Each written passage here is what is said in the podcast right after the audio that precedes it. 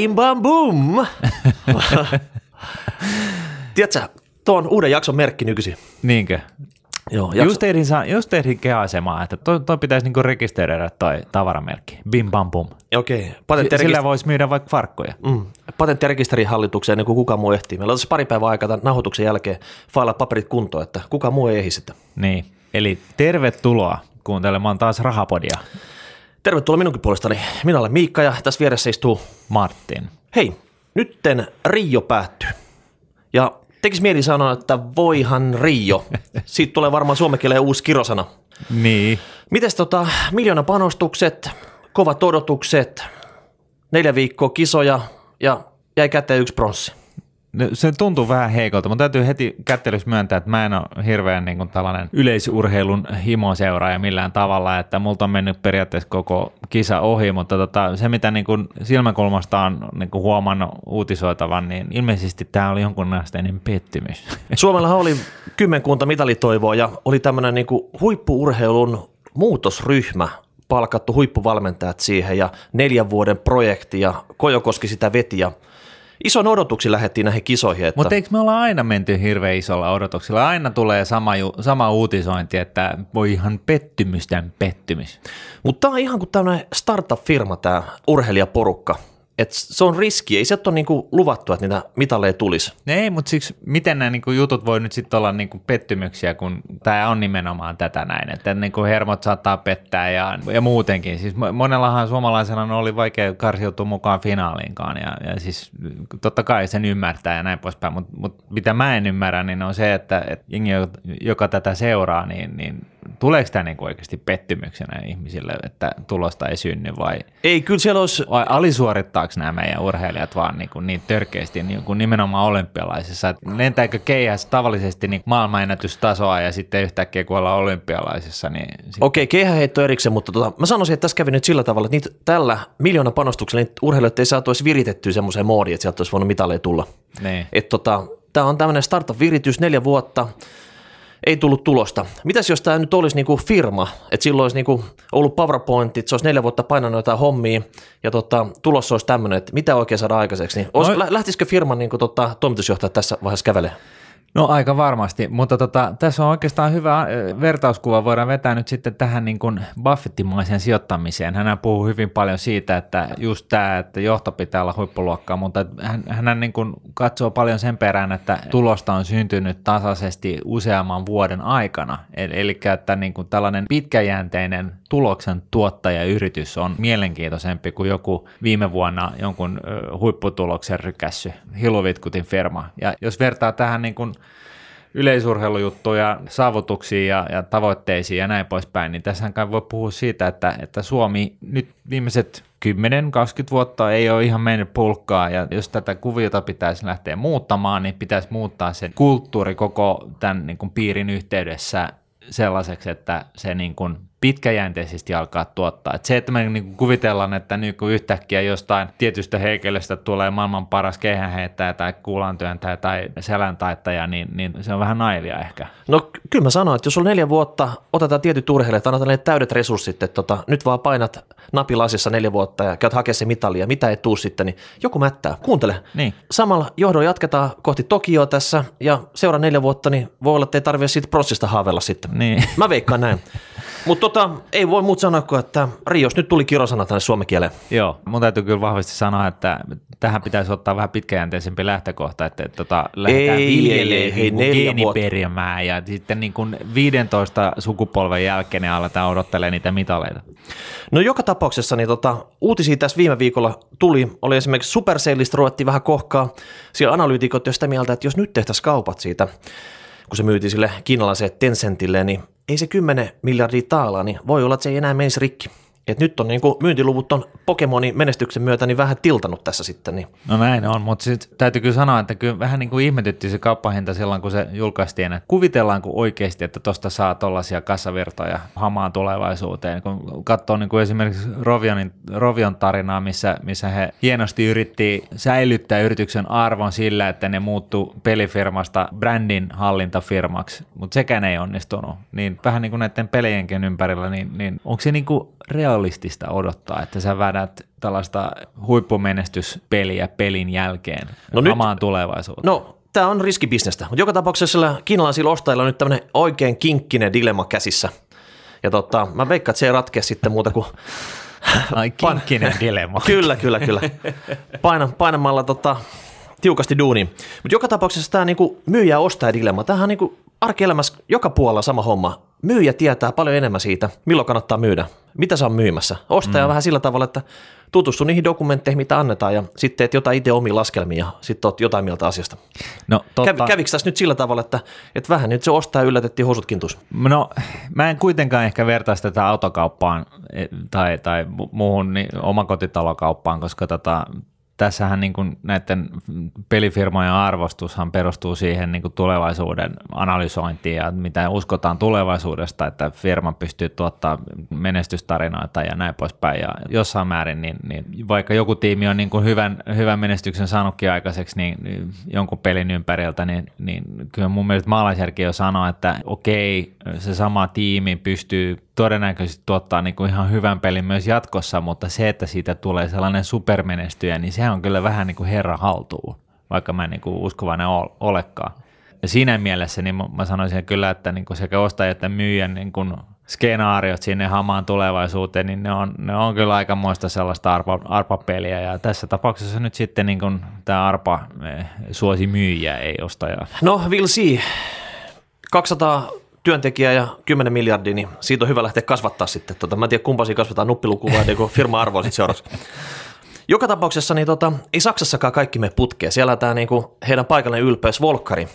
Sen lisäksi, että heillä on ollut viimeinen vuosi aika pitkälti kristallipallo suunnattuna näihin päästöskandaalin jälkihoitoihin ja sun muihin juttuihin, niin nyt niillä on käynyt myös semmoinen, että niiden hienommassa referenssitehtaassa, missä golfia painetaan tuotantolinjalta pari sekunnin välein uutta autoa ulos, niin niillä on tullut riitoa alihankkijan kanssa ja tuotanto seisoo. Mitäs tuommoinen, kun jättifaktori on niin pysähdyksi sen takia, että sieltä ei niin tule autoihin penkkejä ja jotain muuta vaihteista osia sitten, niin tota, se syö miestä. Niin, no kyllä sen vaihtokustannus siinä kasvaa aika tiuhaan tahtiin. Pistääkö ne se pariksi viikkoa kiinni koko tehtaa sitten ja Niin. kulut oli joku 100 miljoonaa per viikko sitten siitä ja no, aha, siinä ei Niin, ja niinku- sitten se vaihtoehtoiskustannus siitä, että sitä jää niin kuin autoja tuottamatta, jota sä olisit voinut myydä. Nyt sitten niin kuin siihen tulee viive ja, ja näin poispäin. Kyllä toi niin kuin ihan mielettömän niin kuin, mieletön kämmi. kämmi on. No, mutta tämähän sitä on, kato, nykybisnestä, missä kaikki on tehty sillä tavalla, kun se alihankkijalta se tavara saapuu toisesta ovesta sisään, niin sitä jo tarvitaan siellä toisesta päästä tehdashalliin sit sille, että se ei tule yhtään liian aikaisin, että sitä niin kuin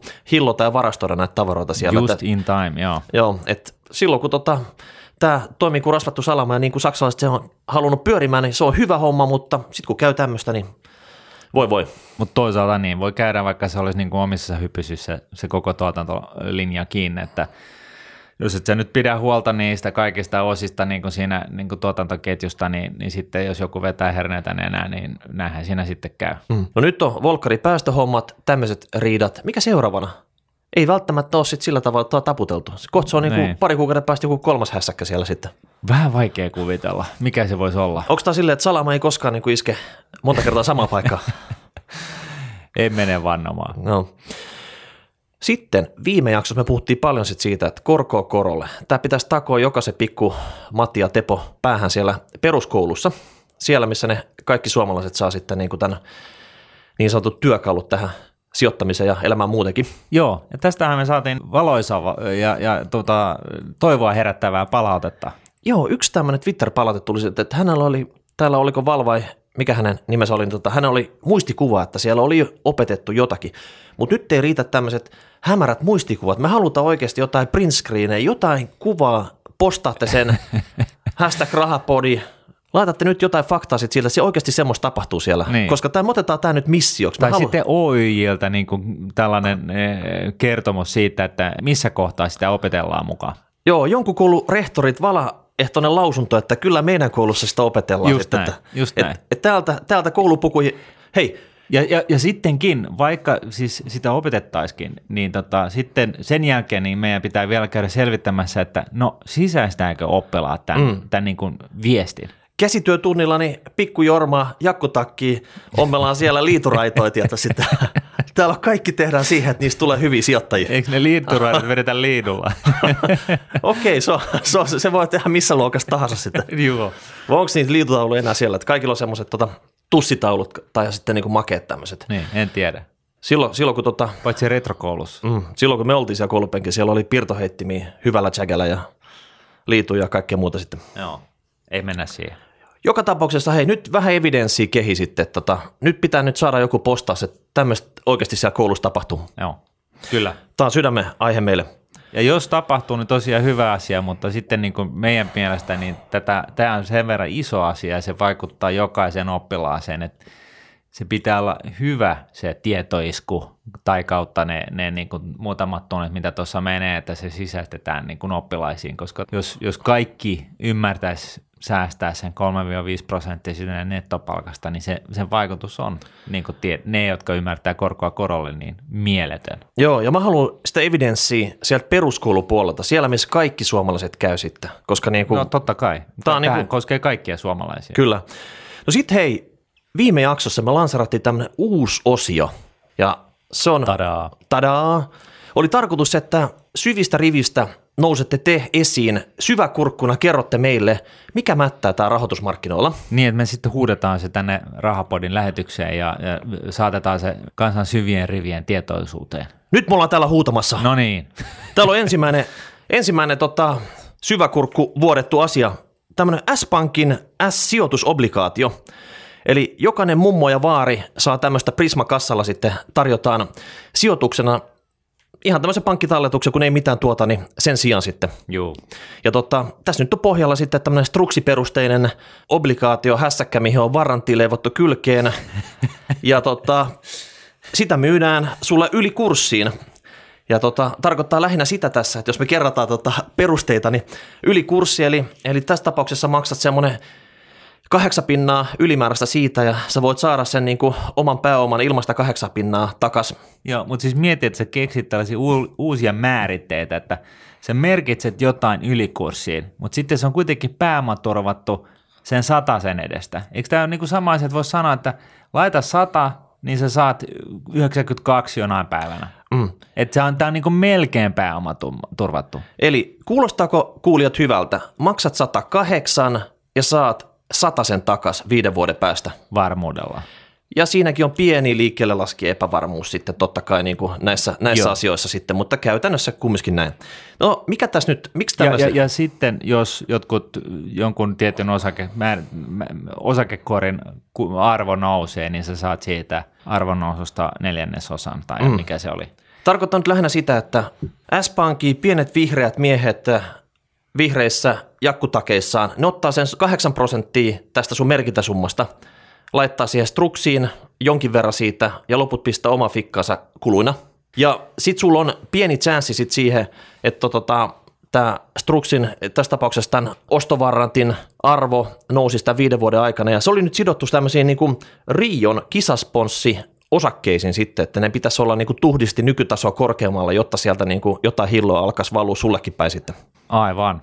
Ehkä tuossa oli vielä sitten se kaikesta heikoin selitys siinä, että, että tota, kuviteltiin, että koska nämä, nämä kyseiset sponsorit on Rion olympiakisoissa näkyvillä, niin niiden osakekurssit nousee. Mm. Siis, siis toi, toi, toi, toi argumentti oli, oli niin huono, että, että se niinku oikeasti, oikeasti jo pitäisi niinku alkaa jo hävettää itse kutakin. Jos palataan tähän perusasioihin, niin tässähän on, tähän ei ole nyt niinku millään tavalla sillä tavalla, että S-Pankki on, S-Pankki on keksinyt jonkun uuden hilovitkuttimen, vaan tämä on niin sanottu struksi, niin kuin tällaiset nuoret liitoraidat puhuu näistä tällaisista, ja tota, Nämä on käytännössä voit lähteä siitä, että nämä kaikki on suoraa kusetusta sillä tavalla, että siinä viedään tolkuttomia kuluja sijoittajilta. Myydään sellaista sijoittajaa niin kuin profiilia, tuottoprofiilia, joka on helppo myydä, eli sanotaan, että sä saat, sä saat niin kuin periaatteessa takaisurhaat nyt ainakin, ja, ja sitten jos joku tietty osake tai, tai kullan hinta tai mikä lie, niin liikahtaa, niin sä saat siitä noususta jotain itsellesi. Eli tämä on niin kuin helppo myydä. Ja se ainoa ongelma tässä on vaan se, että, että itse kukin pystyy tekemään tällaisen tuotteen huomattavasti halvemmalla ihan itse. Mm. Tallettamalla rahat ja ostamalla tuotolla jotain ostooptiota. Mm. Siis näin helposti se menee.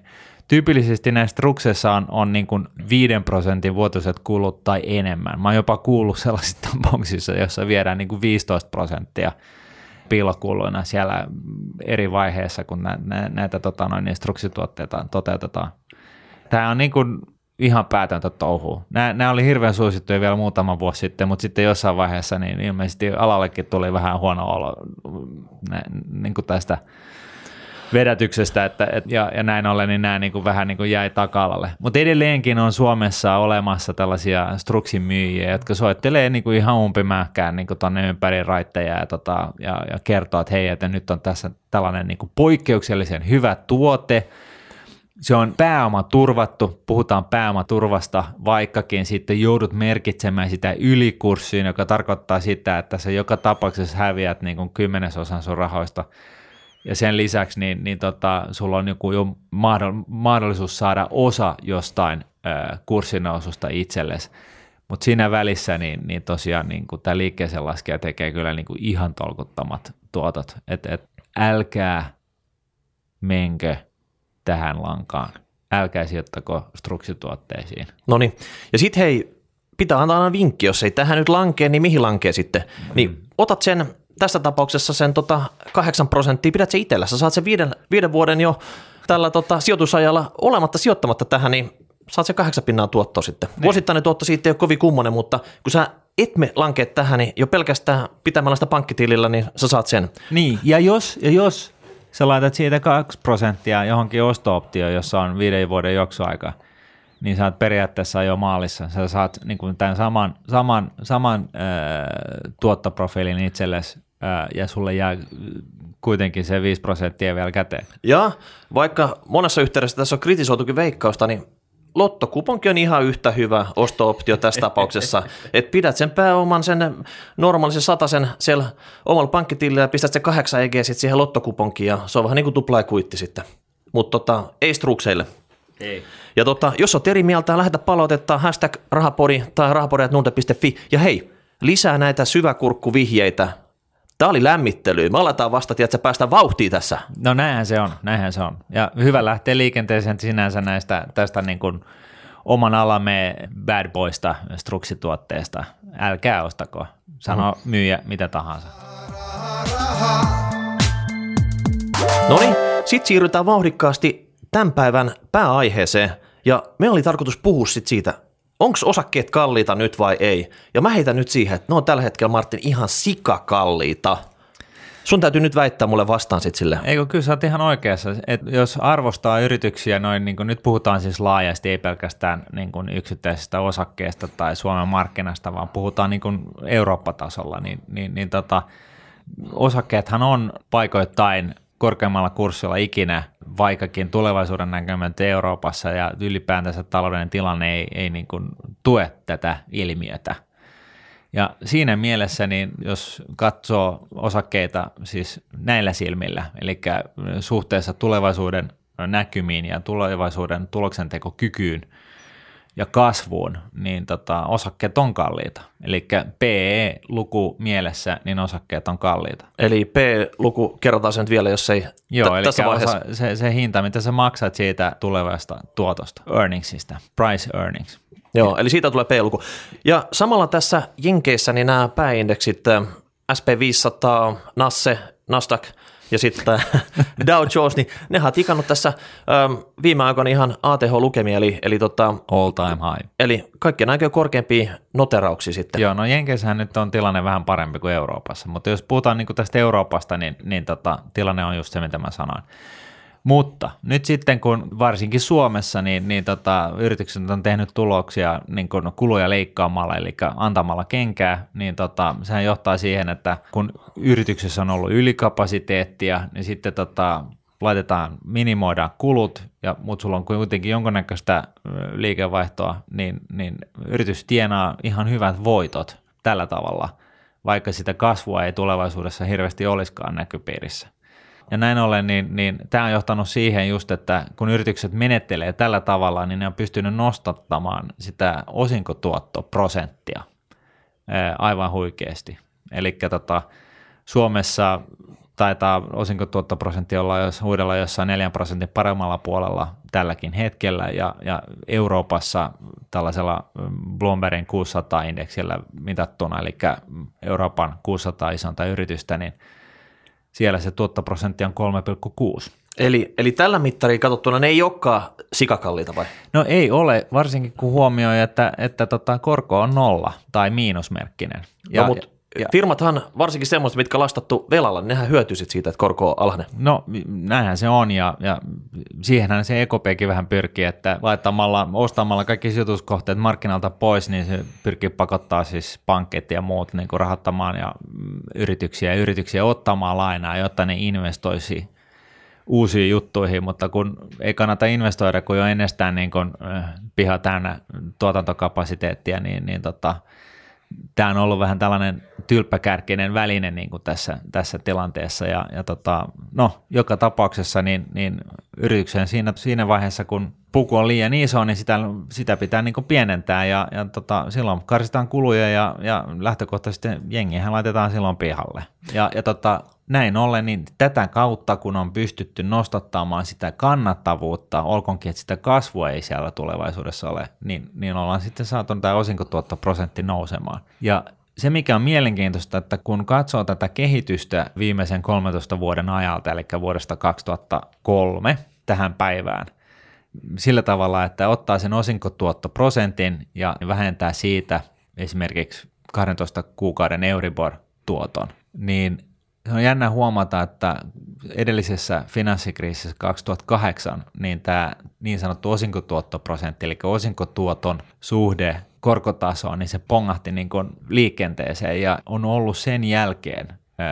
historiallisen korkea, eli osinkotuotto suhteessa korkotasoon on ollut historiallisen korkea ja kasvavaan päin vuodesta 2008 lähtien. No voiko nyt olla sit siitä, koska nyt hyviä investointikohteita ei ole ollut, niin täällä on nostettu osingon jakoprosenttia, eli suurempi osa siitä tuloksesta jaetaan osinkoina, ja se taas sitten niin aiheuttaa sitä, että osinkotuottoprosentti nousee.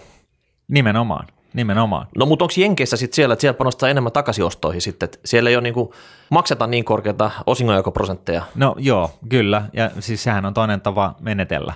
Mutta onko nyt sillä tavalla, että osakkeet on sikakalliit Jenkeissä ja kalliita Euroopassa vai halpoja vai maltillisesti hinnoiteltuja? Mä nyt haen jotain siltä väliltä.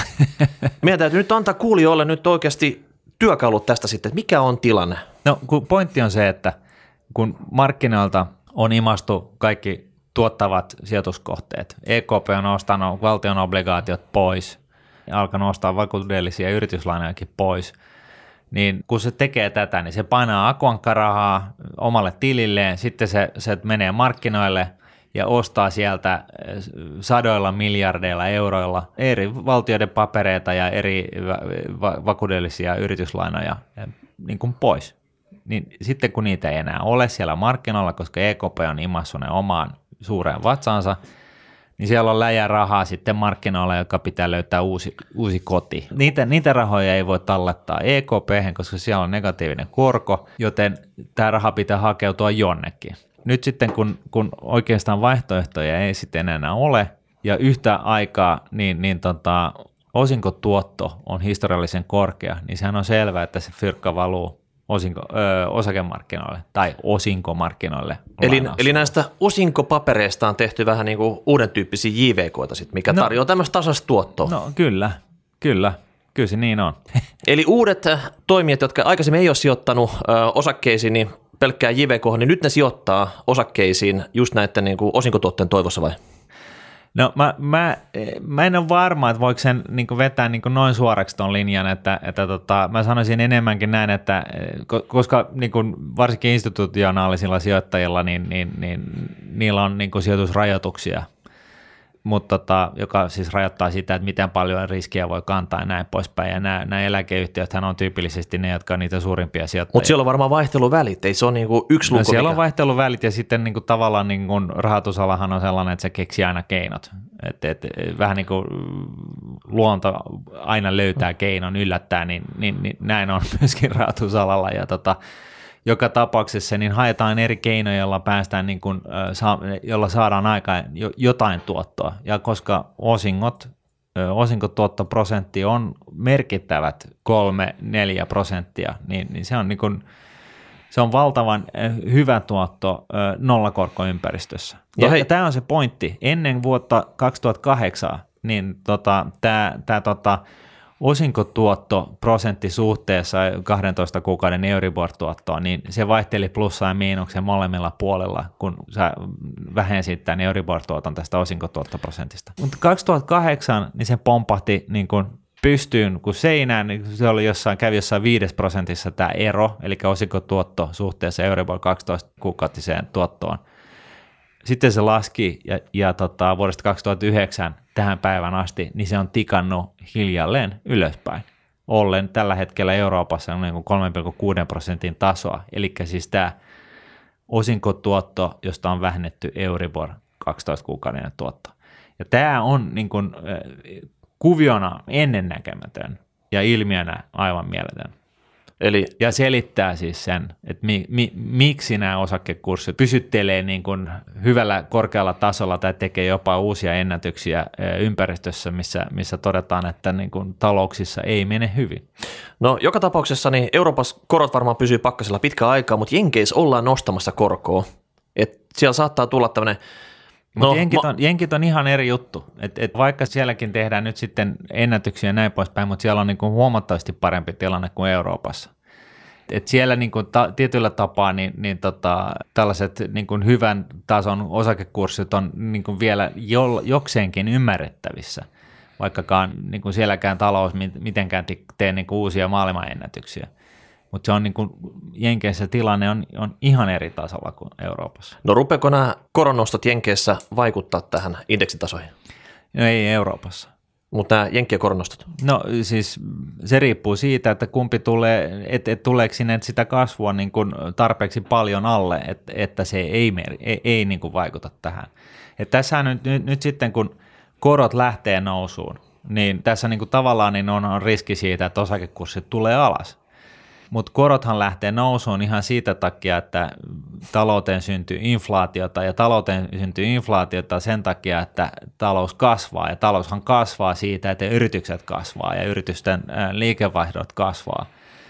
Ja näin ollen, niin tässä on nyt sitten se tilanne, että kysymys kuuluu, että kasvaako kyseisen yrityksen tulevaisuuden näkymät ja, ja, ja liikevaihto tarpeeksi nopeasti, ettei se osakekurssi tule alas, kun korot lähtee nousuun? No en mäkään ole huolissani jostain koronnostosta siinä vaiheessa tai korkojen nousemisesta, jos oikeasti makropuoli saataisiin mm. kunnon kasvua, että siellä olisi 2, 3, 4 pinnaa joka maassa tikkaisi täällä sitten niin kuin tota, niin. tämmöistä kunnon kasvua. Mutta mut, mut mitä silloin tapahtuu, niin on se, että jos – tällä hetkellä niin osakkeita niin kun arvostetaan tämän osinkotuottoprosentti silmälasit päässä, niin, niin siihen heti sitten, kun me päästään niin kuin normalisoitumaan tilanteeseen, niin, niin tota, sitä mikä tarkoittaa, että korot nousee johonkin kahteen prosenttiin, niin, niin siinä niin kuin siirrytään sitten tällaisesta niin kuin osinkotuotto silmälasi katsantakannasta tähän niin kuin normaaliin tulevaisuuden kasvunäkymä katsantaan, jolloin se niin kuin, tavallaan se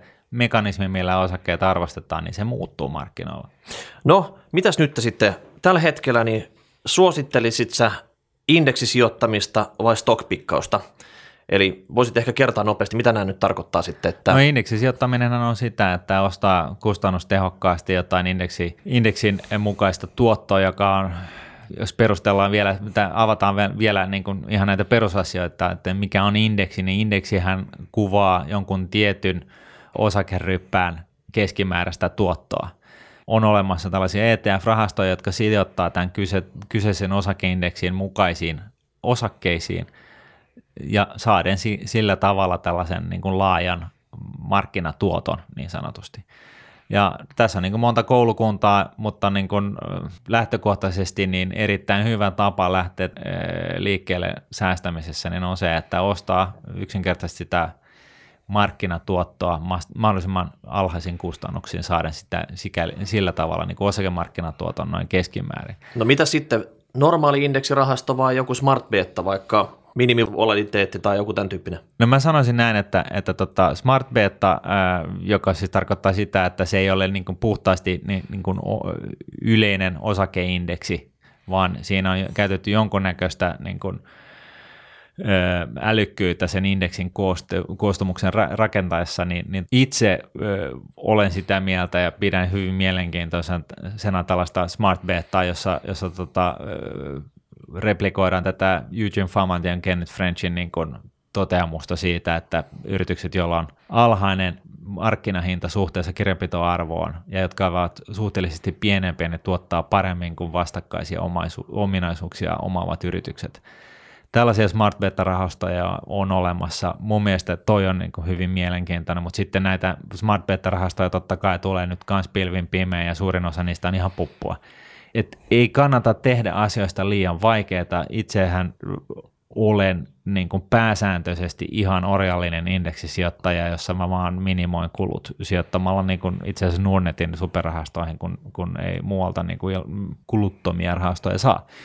Nyt sitten niin kuin on, on tällainen osinkotuotto preemio-markkina ylipäätänsä valloillaan, niin, niin onhan se toki niin, että, että tota rakentamalla itselleen osakesalkun, jossa on, painotetaan yrityksiä, joilla on erittäin tai mahdollisimman korkea osinkotuotto, niin, niin, niin kauan kuin tällainen osinko tuottoprosenttimarkkina on, on niin kuin valloillaan, niin kauan kuin korot pysyy niin kuin negatiivisena tai nollassa, niin, niin, niin tämä voi olla niin kuin ihan hyvä strategia. Niin, mutta jos kaikki menee sinne, niin se saattaa nostaa niitä hintoja. Jos kaikki menee siihen, niin se menee, tarkoittaa sitä, että osinkotuottoprosentti laskee. Kyllä, älä lähde vikana liikkeelle. Tästä täytyy olla se on niin kuin early niin. adapteri sitten. Niin, mutta sehän vaatii sen, että että tosiaan sitä ostajaa tulee sinne markkinoille niin paljon, että se nostaa sitä osakekurssia eh, sen verran paljon, että se osinkotuottoprosentti laskee sitä kautta. Kyllä.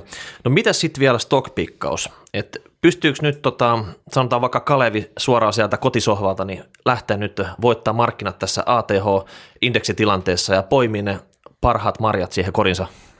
No lähtökohtaisesti ei tämähän on tämä pitkä keskustelu ja Jukka Oksaharjo Karo Hämäläisen kanssa just kirjoitti kirjan sijoittajaguruista, jossa on, on, on sekä aktiivisen sijoittajakoulukunnan edustajia että indeksisijoittajakoulukunnan edustajia ja joka tapauksessa niin, niin lähtökohtaisesti se on niin, että ammattilaisetkaan ei onnistu poimimaan niin kuin hyviä osakkeita markkinoilla olevista osakke, osakepuolista. Se onnistuu välillä ja sitten välillä epäonnistuu ja pitkässä juoksussa niin kuin suurin osa, eli 99,9 prosenttia niin ammattilaisista kiinni häviää vertailuindeksielleen kulujensa, synnyttämiensä kulujensa verran. Eli Kalevi pitää pysyä lestissä, että otat nyt semmoisia tuotteita sitten, mitkä tiedät ja uskot siitä sitten saavas. No näin se on. Ja, ja niin kuin ylipäätänsä, niin, niin tässä on niin kuin hyvä mun mielestä, kun me aina puhutaan näistä samoista asiasta niin kuin tietyllä eri vinkkelistä –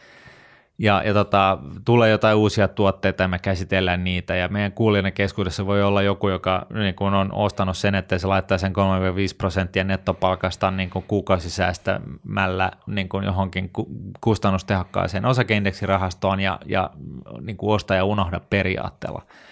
Ja tämä periaate on kaikista paras lähtökohta niin kuin lähes 100 prosenttia tapauksista. Eli ja varsinkin, jos sä oot vähänkään sellaisen, että sä et sua niin kuin oikeastaan osakemarkkinat tai yritykset kiinnosta, niin anna olla. Siis sä, sä niin kuin tekemällä juuri tällä tavalla, niin sä varmistat sen, että sun saamat tuotto pitkässä juoksussa kuuluu ehdottamaan parhaimmistoon. Hetkinen, Mutta, hei, just, just oli tässä, että niin. on niin kuin ATH-tikkaa, niin sanot sä nyt Kaleville, että tota, ala sijoittaa? Että Totta kai. Kalevi epäröi. No se, se on ihan ymmärrettävää, mutta, mutta siis niin kuin, se on just näin, että, että niin kuin osakemarkkinoiden ajottaminen on käytännössä mahdotonta ja se pointti on se, että sä säästät pitkäjänteisesti ja nyt puhutaan siis useasta kymmenestä vuodesta ja tota, sitä kautta sitä hyvää tuottoa tulee myöskin sinulle. Ja, ja tota noin, niin se, että jos jää niin kuin odottamaan jotain parempia aikoja, niin se voi olla, että se sitten, sitten tota, siellä kuolemanpedillä niin kuin tulet muistaneeksi, että ai niin joo, mun piti säästää pitkäjänteisesti. Okei. Ja silloin se on liian myöhäistä. Okei, eli osakkeet, jos me nyt tiivistetään johonkin loppukanettiin, niin. vaikka ne näyttää sikakallilta, niin ne ei ole sitä. No e, siis e, ensinnäkään, niin, niin, niin kuin mä sanoin, niin, niin osinkotuotto mielessä ne ei ole kalliita. Ja jos nyt haluaa tästä lähteä liikkeelle, niin kuukausisäästäminen on hyvä juttu. Ehdottomasti. Ja sitten vielä vararahasto tuonne jonnekin patjanalle, kun tulee se kova dippipäivä, milloin sä pystyt sitten niin kuin poimimaan niitä sylintipahtavia marjoja sieltä. Jos, jos haluaa tehdä elämästään vähän vaikeammin, niin joo. Ja sitten jos haluaa tehdä elämästään vielä vähän vaikeampaa ja on sellaista innostusta ja kiinnostusta ja ihmetellä näitä asioita, niin toki sä voit tehdä nyt niin, että sä rakennat itsellesi 20 osa, 20 osakkeesta koostuvan osakesalkun, jossa sä, johon sä valitset vain sellaisia osakkeita, joiden osinkotuottoprosentti on mahdollisimman korkea. Se voi olla ihan hyvä strategia just tässä markkinatilanteessa, mutta varmin tapa suurimmalle osalle ihmisistä on yksinkertaisesti se, että sä säästät sen 3-5 prosenttia kuukaudessa automaattisesti osta ja unohda periaatteella kustannustehokkaissa osakeindeksissä. Selvä, Kalevi, ei muuta kuin syöksyt sinne nettiin ja tota, tili auki ja homma käyntiin sitten. Siitä se lähtee. Jep. Alright, hei, tässä oli tällä erää kaikkia. Hashtag rahapori Twitterissä ja rahapori.nuude.fi. Hei, mä halutan niitä uusia syväkurkkuaiheita. Joo, joo me, lähe, me lähdetään tästä jalkautuu tonne tekee tota, ympäri Suomea näitä lähetyksiä. Eikö niin? Ilman muuta, ilman muuta. Ja, tota noin, niin, ja tosiaan nämä syväkurkkuesimerkit, niin, niin saa olla ihan kaikkea niin kuin maan ja taivaan väliltä, jossa rahoitusala on jollain tavalla – edes löyhästi kytkettynä. Ja sitten postaatte meille kuvia sit siitä, että sitä korkoa koralle todella opetetaan peruskoulussa. Joo. Ja sitten mä haluan... OIJ, OAJ, mikä se nyt on, niin, tota noin, niin e, saa mielellään e, ottaa meihin yhteyttä ja kertoa ja näyttää, missä kohti sitä, sitä tota noin, niin opetusmateriaalia, sitä korkoa koralle opetetaan. Ja kyllä, ja sitten joka iikka sinne aitunesiin nyt reittamaan rahapodi, jakamaan tätä tuttaville, naapurille, kavereille ja jopa vihamiehillekin. Juuri näin. Kiitos. Kiitos. Ensi viikolla tavataan. Moi moi. Moi moi. Raha,